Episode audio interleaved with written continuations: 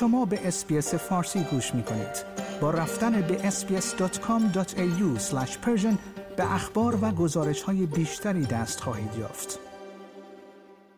قوانین مربوط به قرنطینه برای های خانگی افراد مبتلا به کووید 19 در دو ایالت پرجمعیت استرالیا کاهش می‌یابد.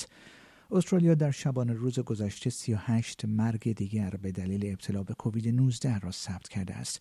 اعلام این خبر در حال صورت می‌گیرد که ایالت های نیو ساوت و ویکتوریا برای لغو طیف گسترده ای از محدودیت های کووید 19 از جمله الزام تماس های خانگی افراد مبتلا به کووید 19 برای قرنطینه خود آماده می شوند.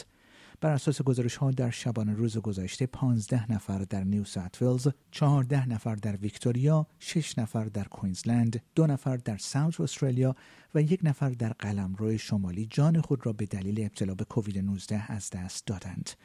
در شبانه روز گذشته 15414 مورد جدید ابتلا به کووید 19 در نیو ساوت ولز و 10628 مورد جدید ابتلا به این ویروس در ویکتوریا ثبت شده است. ایالت کوینزلند نیز 8995 مورد جدید ابتلا ساوت استرالیا 4256 مورد جدید، تزمنیا 1819 مورد جدید و قلمرو شمالی 594 مورد جدید ابتلا به کووید 19 را گزارش کردند. اعلام این ارقام در حالی صورت می‌گیرد که ایالت ویکتوریا و نیو ساوت در روز جمعه 22 اپریل گام های عمده ای در جهت کاهش محدودیت های کووید 19 برمیدارند. مارتین فولی وزیر بهداشت ایالت ویکتوریا گفت که پس از آنکه این ایالت اوج موج دوم سویه اومیکرون را پشت سر گذاشت از ساعت 11 و 59 دقیقه بعد از ظهر روز جمعه تعدادی از محدودیت ها در این ایالت کاهش می‌یابد. وی به خبرنگاران گفت به همین دلیل در موقعیتی قرار داریم که بتوانیم در روزهای آینده گام های مهمی را برداریم. بدین ترتیب افراد موسوم به تماسهای نزدیک موارد تایید شده ابتلا به کووید 19 دیگر مجبور به قرنطینه نخواهند بود مشروط به اینکه در داخل خانه از ماسک استفاده کنند و از حضور در مراکز حساس خودداری کنند آنها همچنین باید پنج آزمایش انتیژن سریع منفی را طی یک دوره هفت روزه برگردانند اگرچه موارد مثبت ابتلا به کووید 19 هنوز باید برای یک دوره هفت روزه کامل در ویکتوریا قرنطینه شوند و استفاده از ماسک در حمل و نقل عمومی، فرودگاه ها و مراکز بهداشتی، مراقبت از سالمندان و بخش های غذایی اجباری خواهد بود. این در حالی است که ساکنان ایالت ویکتوریا دیگر نیازی به دو دوز واکسن یا نشان دادن وضعیت واکسیناسیون خود قبل از ورود به میخانه ها، رستوران ها، سینما ها و مکان های ورزشی ندارند.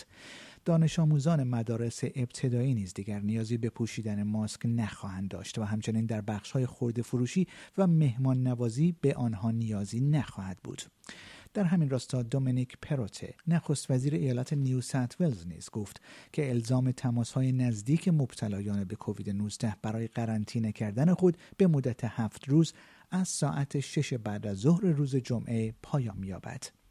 افراد موسوم به تماس های نزدیک در این ایالت باید روزانه آزمایش های آنتیژن سریع انجام دهند در داخل خانه ماسک بپوشند و در صورت امکان از خانه کار کنند آنها همچنین باید به کارفرمایان خود اطلاع دهند و از حضور در محیط های پرخطر مانند بیمارستان ها و مراکز مراقبت از سالمندان اجتناب کنند. نیو ساوت همچنین به سمت حذف قرنطینه هتل ها حرکت خواهد کرد و نقاط سبز را که نشان دهنده مکان نشستن در وسایل حمل و نقل عمومی است حذف خواهد کرد. با این حال ماسک همچنان در وسایل حمل و نقل عمومی مورد نیاز خواهد بود. آقای پروته گفت اگرچه این پایان همهگیری نیست اما به گفته او روز بزرگی برای ایالت ماست. در همین حال سکات ماریسون نخست وزیر استرالیا نیز گفت این تغییرات نشان دهنده این واقعیت است که استرالیا با قدرت از این بیماری همهگیر عبور کرده است او روز چهارشنبه گفت من از این واقعیت استقبال می کنم که در نیو ساوت و ویکتوریا آنها به حالت عادی باز می گردند. نخست وزیر استرالیا گفت ما مدت ها منتظر این نوع چیزها بوده ایم و مطمئنم بقیه ایالت ها این مسیر را ادامه خواهند داد. رهبران کسب و کارها نیز خواستار پایان دادن به قانون قرنطینه هفت روزه شدهاند و می‌گویند که این قانون کمبود کارکنان برای مشاغلی که سعی در بهبودی پس از همهگیری دارند را کاهش می‌دهد. نانسی باکستر اپیدمیولوژیست بالینی و رئیس دانشکده جمعیت و بهداشت جهانی ملبورن می‌گوید که یک چهارم تا نیمی از افرادی که در خانه با یک فرد مبتلا به کووید 19 تماس دارند احتمالا به این ویروس مبتلا خواهند شد. او روز چهارشنبه به تلویزیون ABC گفت اگر به آنها اجازه دهیم بدون قرنطینه خانه را ترک کنند باید از افراد در مقابل این تماسهای خانگی محافظت کنیم. او گفت که کارفرمایان باید ملزم شوند که این افراد را در قرنطینه یا از نظر فیزیکی از سایر کارگران دور نگه دارند زیرا خطر ورود این ویروس به محل کار به دلیل این افراد وجود دارد.